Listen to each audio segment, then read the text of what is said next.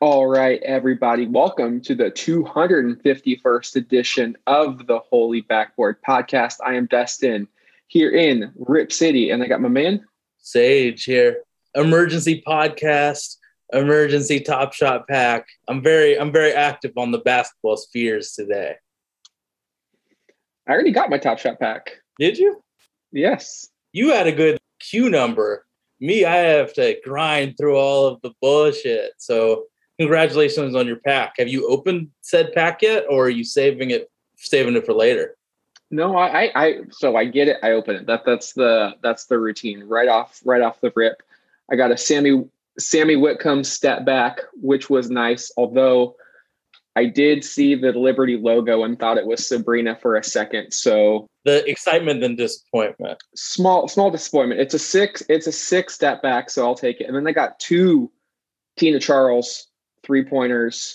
Any good serials or They're decent, but um, she's a an Olympian. So at the very least, I'll sell one of them and pick up somebody somebody else, or just hold on to them. Like they're both the they both have the first badge. They're both serialed to I think eleven thousand two fifty, which is great that they're limited. They're not overexposing them like they did the other NBA moments, making them up to forty thousand, which completely oversaturated the market. So I'm hopeful that these could, you know, these are the very first WNBA moments as an NFT. That's something to, it's a low risk, high reward. You know, you pay $9 for something that could be worthwhile. And uh, I'm pretty excited that they've expanded to the WNBA. It's basketball all year round. Some some great plays, great finishes, and you know you can't really be doing a bunch of drops of the NBA during the offseason. Like the interest isn't isn't really there. So I think it's really smart that they worked with the WNBA. And you know, if you're really going to be jointed with the NBA, your your league is literally WNBA. It makes sense that they continue to collaborate with one another where applicable to continue to promote both leagues. I mean, you already see it with players from both leagues watching other games. We saw it at the Olympics. Uh, we see it. We saw it during uh, the Vegas the, the pre-trials. Like it happens. There's support both ways. And now I think the next step is to get the casual NBA fan over to the to the WNBA game. And I think that's just a nice step because while they're different games, they're both entertaining to watch in their own manner. So uh, I really am appreciative of that and I'm excited to continue. You know, kind of brought my interest back in Top Shot a little bit. I was getting a little uh, stale, and now it's like, okay, there's something new, something different. Let's let's see what this is about. I mean, when 200,000 people are trying to get a WNBA NFT, you know the interest wouldn't be there even five years ago, where 200,000 individuals are trying to get a WNBA branded product. So it's really awesome for people to show interest in this form of basketball that is absolutely entertaining. It's just, man, I want my pack now, and I have to wait for 8,000 people to make their purchases. But when I got placed at 60K, I was like, oh, no way I'm getting it. And now I'm safely going to get it. So I, I guess Top Shot people, there has been that drop recently. So people forget how it's done, but got to show patience when it's time to open some packs. Last thing about Top Shot. Low key, there's been a little bit of a rise in Top Shot uh, activity. So been buying and selling like it was March, bro. So I, I definitely am liking the forward momentum of this this thing that we spend some time doing. So And what do they say on Field of Dreams? You build it and they will come. You make it available. Like you make these games available on national television. People will watch. You make merch available. People will buy. So it's great to see that taking place. And, you know, we woke up to some news today from from Woj, and I originally just got the first notification that Chicago had traded Lauri Markkanen to the Cavaliers. And I was like, okay, sign and trade. What did those two teams give up for one another? And then you get the second one where Portland was involved. They gave up Derrick Jones Jr. and a 2022 first round pick. It's lottery protected, but it's probably going to be conveyed next season. and Derrick Jones. I mean, this is probably the last major move of the offseason for Portland. They have one more roster spot to fill, but DJ's contract at around $10 million was it. I mean, that's really all Portland realistically has to offer. Now you see the team where they are currently at. How did you feel about this trade? I'm a little conflicted. I think it in a vacuum works well, but when you look at the team holistically, uh, I'm not so certain that it that it works. What what do you think? You've watched more Cleveland Cavaliers basketball than I have. I- think that Larry Nance Jr. is a really good player. I think people don't value him that high because he's on the Cavaliers and they suck. But when he's there, you see the high processing speed, the athleticism that we surely need, that basketball IQ, which is going to be really valuable. As I woke up, I'm like, I'm hyped for this. I like Larry Nance Jr.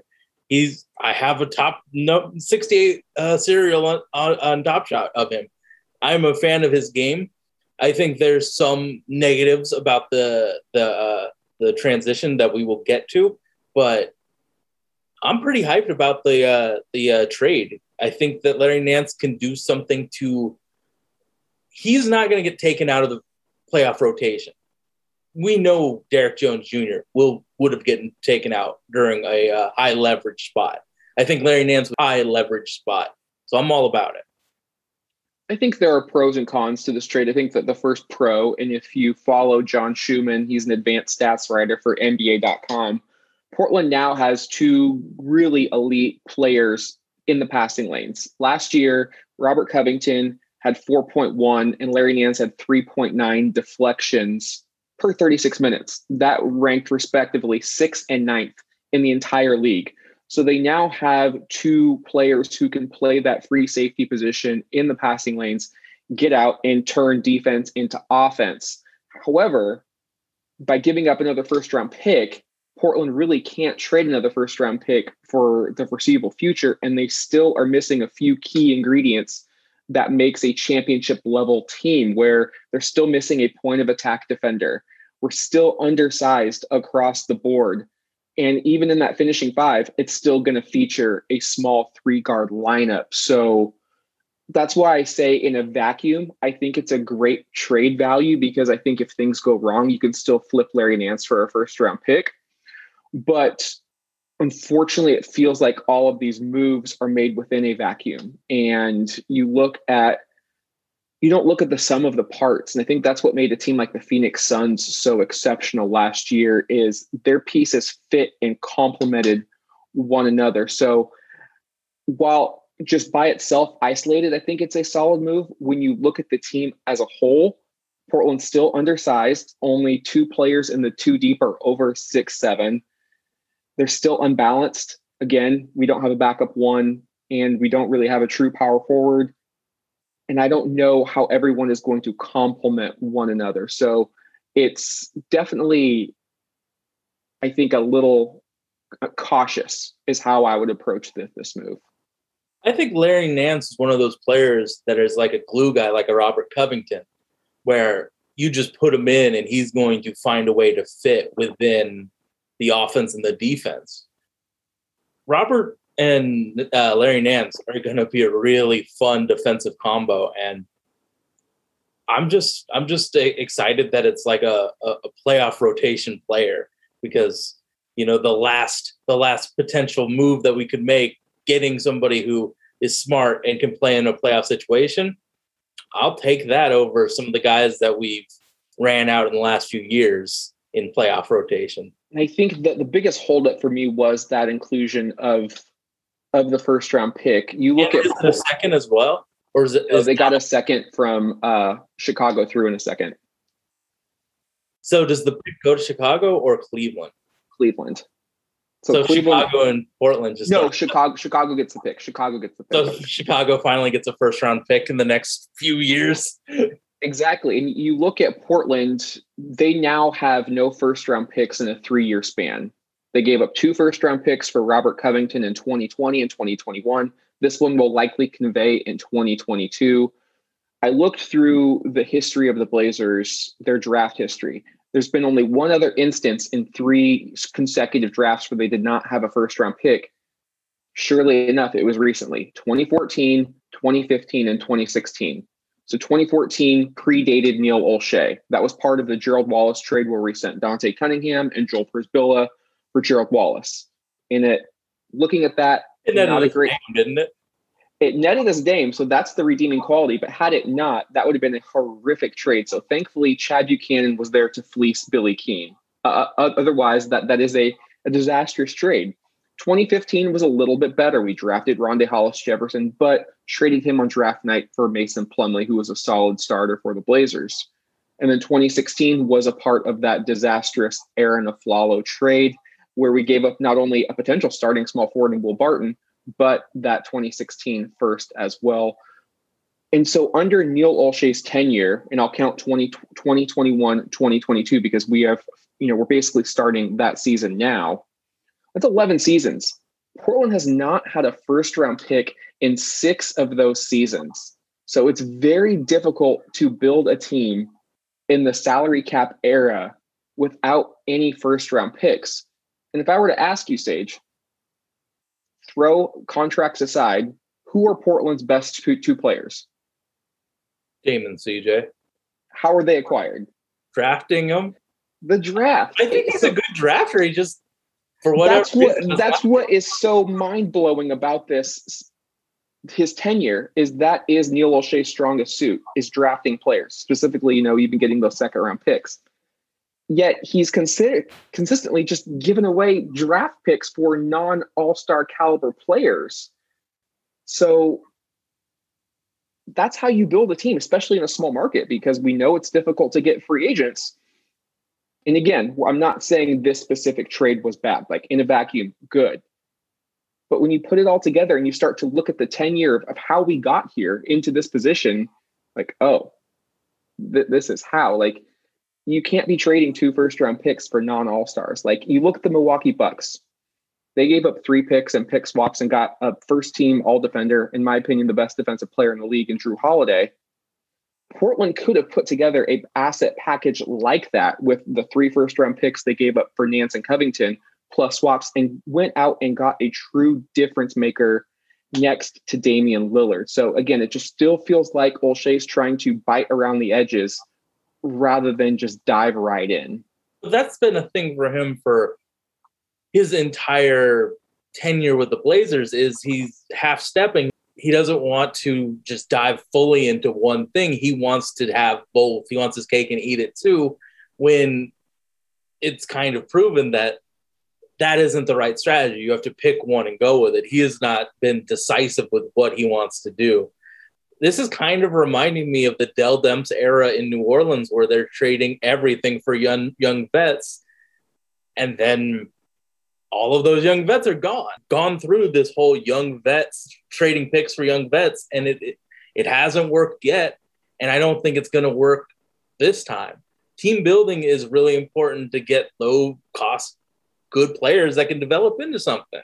Of course, there's the the the potholes in that as well, but he's shown the ability to draft well. So I think that that idea is better than trading for young vets, and then we're gonna have to pay those young vets eventually. So or older vets with Robert Covington. So I don't know if this strategy is that prudent. I think that if we were going to do team building, it should be through the draft and finding market inefficiencies in uh, free agency. But we're not. We're uh, we're trading all these young, valuable picks, and uh, for for vets. It, it's weird though. Like you see teams like Oklahoma City and New Orleans and Atlanta trading all these picks because they have so many. And when we're just so depleted in first round talent, it's like, man, look at Atlanta trading two first round picks to move up five spots. They overpaid, but when you have so many picks, you can overpay. We have to be really good and decisive with our first round picks. And Larry Nance is good, but maybe having a four million dollar player that's under the contract for four years might be a little bit more valuable than uh, competing with Larry Nance. But we've kind of made that decision of young vets. And it's also difficult when you are trying to acquire that all star. You don't really have any any gas left in the tank. Yeah, who who what's more valuable? Five first round picks, Larry or Larry Nance, Robert Covington, and CJ McCollum. The the mystery of the first round picks is gonna have more value value than older players that you know what they are. They aren't gonna change what they are. Or if they do change, it's really minimal. You know, we we had, you know, like you said, what's more valuable? You know, what we have now, or maybe Gary Trent Jr., Saddiq Bey, who we could have drafted with the first round pick we had last year, uh, whoever we drafted this year, like those are young talent. Like whenever a team is giving up an all star, most of the time that's a disgruntled player and they're hitting that reset button. There's not a lot of value for for a team to acquire an expiring Covington, an expiring Nurkic, 90 plus million dollars left on a 30 year old CJ McCollum's contract. Like that that's only in fantasy land. That's only in 2K where you can get away with those type of trades. So Portland and Neil Olshey in particular has went all in on this roster is good. I've gotten you more defense. This is how it's going to have to be. We're either going to win or we are going to basically, you know, sink, sink sinking the ship. Um, so Sage, we've talked about our thoughts on the trade, whether it was worth it or it was not, and how it impacts the team. But for, as someone who has watched Nance play, what does he do well? How will he fit in? And where does he struggle? He fit. He he's a really really smart uh, basketball player. I think he'll do a lot of work in the horns formation in that second unit. He's hey, he's bouncy. He can get rebounds. He's a really good dunker. Um, he's improved his three point shot from absolutely atrocious to below average. I don't see him being a dead eye shooter, but he can shoot. But I think mostly it's going to be defensive and IQ from Larry Nance. I think that I think he's going to be our super six man. You know, in the finishing five, you can't really have Jusuf being our center for everything. With some teams being small ball, so I thought that role was going to be for Nassir to be the the power wing. I think that now Larry Nance is going to be the power wing in those against the ten teams that have a small team where it's Larry Nance at four and Robert at five instead of uh, uh, Nassir. So that I think that's a big issue with me of getting Larry Nance, but I really do like the player and I love how how smart he is. Like in being the son of a pro basketball player, you're going to know IQ stuff for the in the league. So having that's going to be extremely extremely valuable. You were talking about Nance struggling to play with Jusuf Nurkic. Can you elaborate on that? You can't have two bad three point shooters or two below three point shooters. So I don't think that those two are going to play that many minutes together because I think that that also are they can't shoot as well, and I think in their roles they do the exact same thing. And as a, you can't have two big men that do the exact same thing. You need some more diversity in your uh, your lineup. So I, I don't see that many minutes of those two playing together unless there's injuries that force it to happen. So we know he plays well off the ball defensively. How is he on ball? Is at six seven, he is going to be undersized with really every front court matchup that he is going up against. We saw Robert Covington really struggle this season trying to defend the likes of LeBron, Giannis. I know everyone Everybody does. has that problem though. But but for a team that gave up two first round picks that was hoping Robert Covington would enhance the defense, didn't really see a lot of impact from Robert. Knowing they play a similar style defensively, is Nance going to be able to hold his own on an island where you kind of have to do that in today's NBA when every other player on the roster can can spread the floor, and if you double, you're giving up a, a three point shot to now 40% shooter. So how does he play one on one on an island? Hmm. I, I think he's more of a team guy, but I think that he can play defense. You know, the if he's going to be the backup four and sometimes five, I don't really see him getting bodied by any backups. The traditional four is such a rare commodity now. So it's more like players like Robert Covington and Larry Nance Jr. that are going to be that four in most high leverage spots. So I, I don't have any fear of them giving up pressure against like size like size people. But of course, Larry Nance and Robert Covington are going to have trouble against LeBron because he's a generational talent that can steamroll anybody. But I think against most players, I think they'll give a good effort defensively. I mean, I, I think a huge reason why we were so bad defensively was Enes Kanter was behind them. He was such a liability defensively that Robert could do everything he could possibly do, and it was still going to be a high value offensive possession for the opposing team because you didn't have a good rotating center. So if Nurkic is there to clean up any mess, I, I think that Larry Nance will be really good in this this defensive scheme.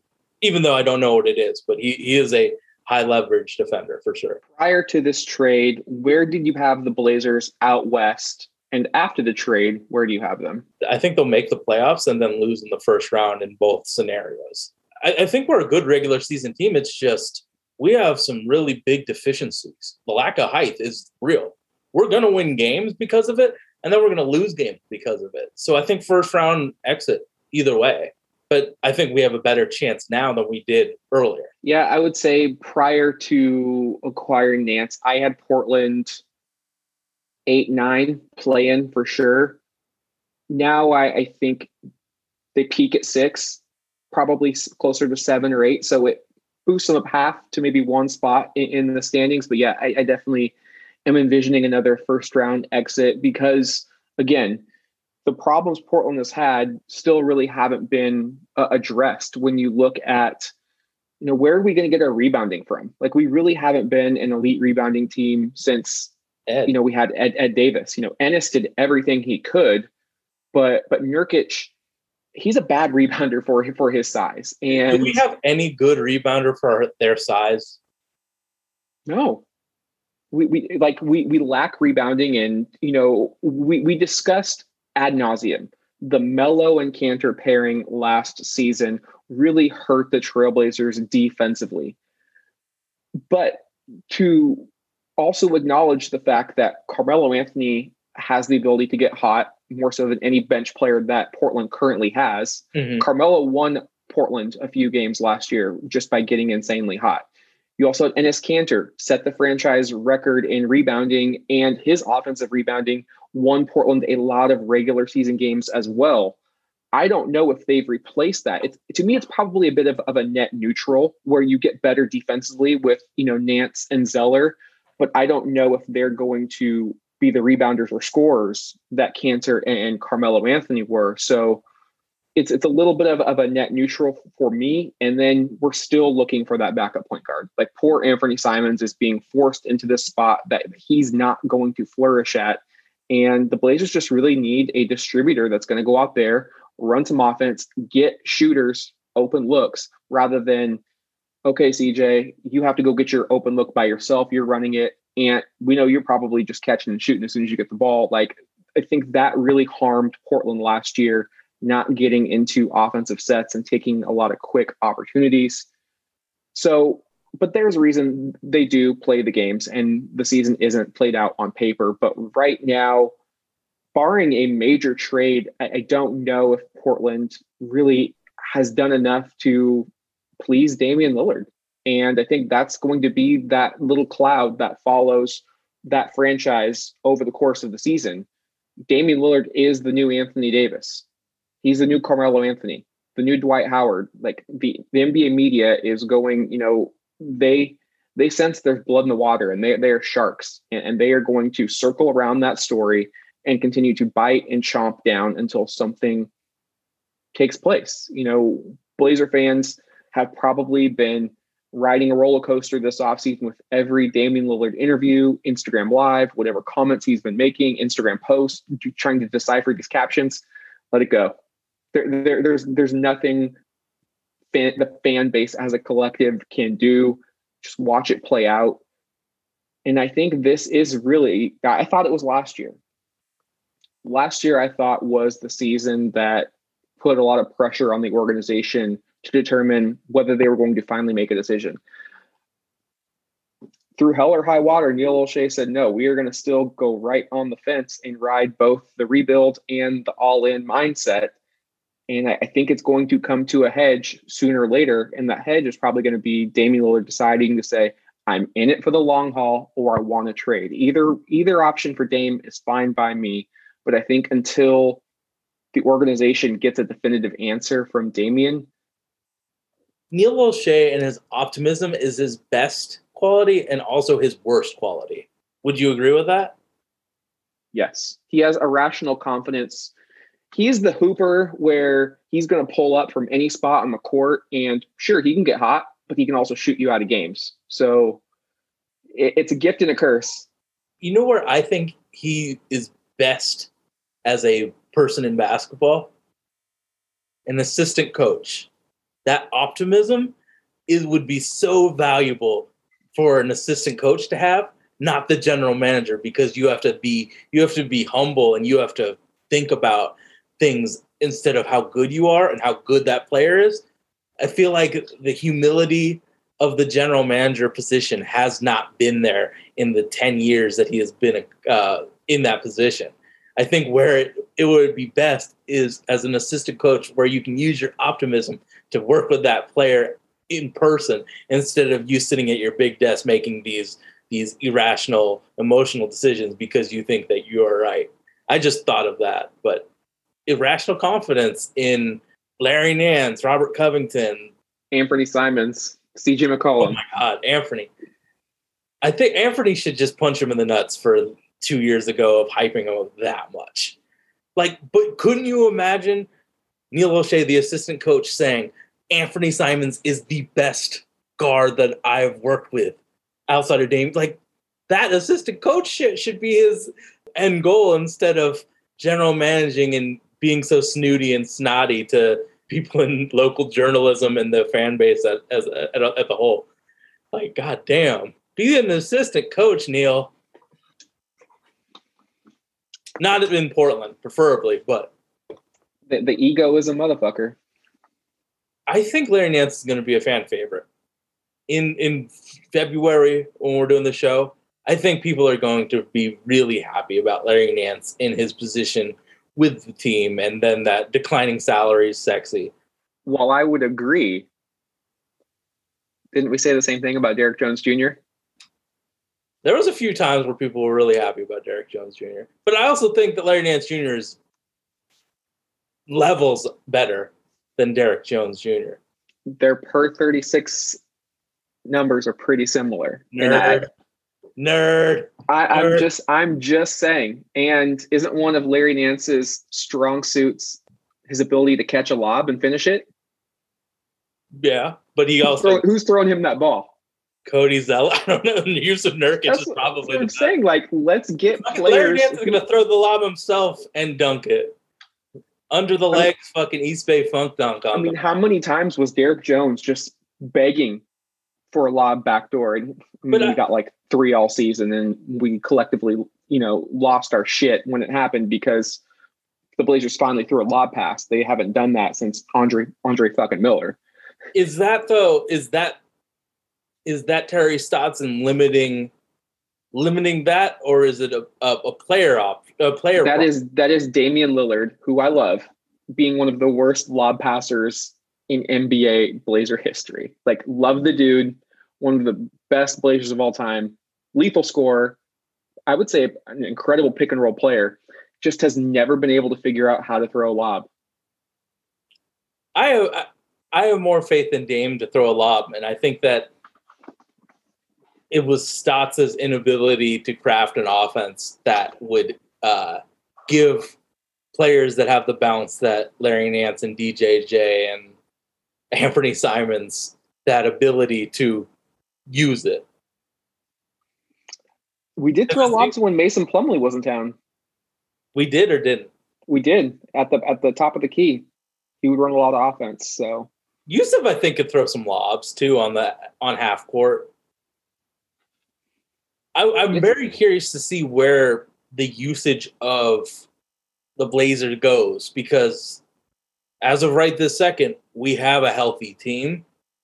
I want to see what these new players are going to do in their roles and how CJ and Nurkic are going to handle themselves as that secondary offense for, for the team. I'm very curious to see what our offense looks like. I mean, I can make good guesses that it's going to be like a four out scheme because everybody runs a four out scheme, but you know, I really want to see it on the court to see like why Chauncey Billups was such a good hire. I need to see what the schemes look like on the court, and I don't think we see that until game one of the regular season. I think Portland's season and five year future will be determined within the first 40 games of the season. The first 25 games are at home. If Portland can't protect that home court and be in the upper echelon of the Western Conference in the regular season, I, think there's going to be a lot of panic. A lot of panic because you already have Damian Lillard one foot in, one foot out. You have the expiring contracts of starters Robert Covington and Jusuf Nurkic. I mean, basically everybody is. Robert has had all the leverage in the world, right? You traded two first round picks for me. You Oh, yeah, I mean-. Robert's going to get get signed regardless. But if if Portland doesn't come out of the gates hot, then I think Dame's probably going to ask out. I think he's going to say, "I gave it a shot," uh, similar to what James Harden did at the beginning of this And season. Yeah. And if he asks out, then then the Blazers then have to move on. You have to get value for Nurkic and Covington. The worst possible outcome would be what happened in 2015 when LaMarcus just dipped and we got nothing in return. Portland cannot recover for maybe a decade if they just let Covington and Nurkic and all of their other players go without any compensation. You know, Oh, that would be the worst. That would be the worst possible thing. Like it, if Dame decides to leave, it's Anfernee Simons playing the point guard and Norman Powell being the two. Like it's that's what it is. it's tough. Uh, it's Neil Olshey is playing a game of chicken with himself right now, and Do you think Neil Olshey is the person who trades Damian Lillard? I don't think he's the person who trades him. yes, I think he, they I think they fire him, and the first duty of the new general manager is to trade him. That's what I New mean- Orleans did. I mean, I think it's all depending on when or if Yeah. Damian Lillard requests out. If he if he does it in season, it will be Neil Olshey. If he makes it clear at the end of the offseason, maybe during exit interviews, then it could be somebody else. But then again, who knows? With, with Portland has a lacking of, of leadership up top, with Jody Allen being, you know, an interim type of governor, where she kind of was inherited a team. So it's basically Neil show and, and until until further notice. So I, that's why I think it, it will be be Olshey, and that's why I think it it it won't happen unless Damian explicitly says, "Please trade me." we're playing it as is until until we, we're not. You know what I'm saying? Like this this is what this team is, and this is what the team will be. I think I sort of mentioned it, but do you think that the Larry Nance uh, acquisition really kills Nassir's usage? Yeah. He'll only be, he'll be restricted to three because you wouldn't put Larry Nance would be the four in anything, so he'll, he's going to be that backup three and two because I don't, I don't think you trade a first round pick for Larry Nance and not play him good minutes. So I think it's a humongous speed bump for Nassir Little, who I'm starting to think if he hits, it's not going to be on the Blazers. It's probably going to be on Denver when we trade some. We trade Nassir to Denver because that seems to be something we like to do. I think Nassir could be a Jermaine O'Neal type of player. I think he he needs an opportunity, a consistent opportunity. He's not getting Uh, it there. He just playing whether-. Listen, Yep. Whether the playing time wasn't there or he had his own uh, health setbacks, it just it hasn't worked out. And I, I'm tending to agree. I think unfortunately, Nassir will hit, but but it, it won't be in in a Trailblazer jersey, which is uh, a bummer. I, I hate to ambush you here, but name one person, name one role player that hit on their original team. That is Mikal still Bridges. Mikal Bridges. All right, you picked a good one, but I think it's a very it, you're you're talking about the exception, not the rule there. But yes, he he will- he is a great role player that is still on his team. Uh, I think it- Robert Robert Williams, t- Time Lord. he's only had six months of good good ball. I don't know if you can put him there yet. late first round pick. I'll, I'll take I'll take Time Lord. Okay.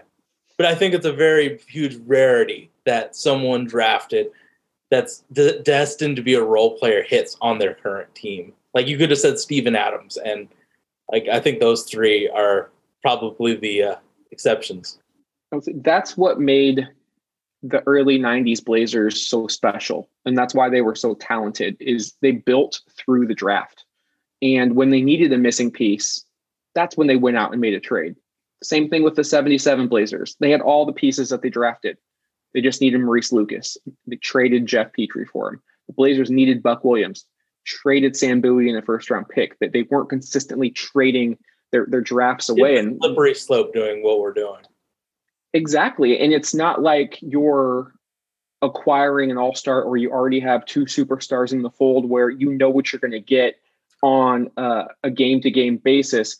You're essentially trying to 2004 Pistons this thing together. And I don't think Portland has near the elite talent that that Pistons I squad had. that that we do. That's why he's doing these short sight, potentially short sighted trades. I do like Larry Nance, so I potentially short sighted trades. Like he he's treating these first round picks like king of the fourth quarter on YouTube when he has a good core surrounding him.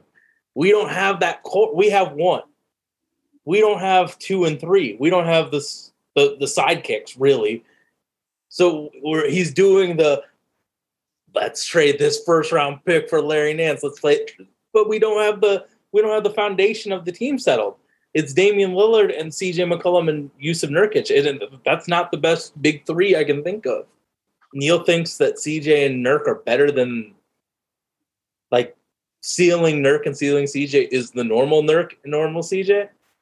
It's it's a very weird thought process to think these guys who have had injury issues and you know aggression issues is going to be the, the the thing that brings us over the edge. But if if he, if we were the Brooklyn Nets, I absolutely agree. Get Larry Nance here. Get Robert Covington. We just don't have it. I mean, I was thinking to myself the other day when I was walking to pick up Olga, it's like CJ McCollum's getting paid $30 million a year. Is he a top 10 shooting guard? And in my mind, I went through and I was like, he's barely like nine or 10 But right shooting now. guard's such a bad position group too. And he doesn't complement Damian Lillard, and Damian doesn't complement him. They're very It's similar. Like Neil said, just- like three years ago, they're really similar in terms of how they are best utilized. they and I think Portland is still holding on to that memory of that 2019 playoff run where we get caught up in the fact that Portland gets caught up in the fact that they had an incredible first round against OKC, uh, memorable seven game finish against the Nuggets. We kind of lose sight and we got swept out by the Golden State Warriors sans Kevin Durant. Like that that should have been a red flag for for all of us. That yeah, we got there. Great. But we're we're still ways away from summiting that that mountain. And instead we kind of got high off of those those two playoff wins because they they did don't happen that often in Portland. This is reminding me of my lactose intolerance. Like when I have ice cream and I don't get sick, I remember that. But all the other times that I do have ice cream and get sick, you know, like when I'm thinking I want Dairy Queen, I'm thinking of the good times, not the 90% of the time where my lactose intolerantism really hits and it hits different. You know, human beings kind of have that that thought process of the they're the best of what this is and not the worst or not the middle, that creamy middle. So it, it's a it's a difficult place to be in trying to make you know advanced basketball decisions when you're a human being and not looking at when, when you use emotions and you're a human. Do you think Neil Olshey trades CJ McCollum before ultimately having to trade Damian Lillard? Or is he going or is he going to down or is he going to go down with that ship? I think he goes down with the ship, bro. There's nothing in his personality. So you think Dame Dame will request a trade then before he trades CJ? I mean, I'm making a lot of educated guesses on who Neil Olshey is as a person, but he's not. It will be a humongous sale, a fire sale. It won't be a slow rebuild. It's going to be fat. It's going to be Damon CJ one day and then neither the next. Because right now, Portland, throwing in Norman Powell, they have three guards, six four and under, accounting for 76% of the salary cap. Good move in the vacuum. When you look at it from a little bit distant level, I don't love it as much. I think only time will tell how the move plays out in Portland's favor or in not in not like that we nobody knows. So to give a grade right now, I think would be premature. I, like I said, I think the first 40 games determines everything for the foreseeable future for the Trailblazers.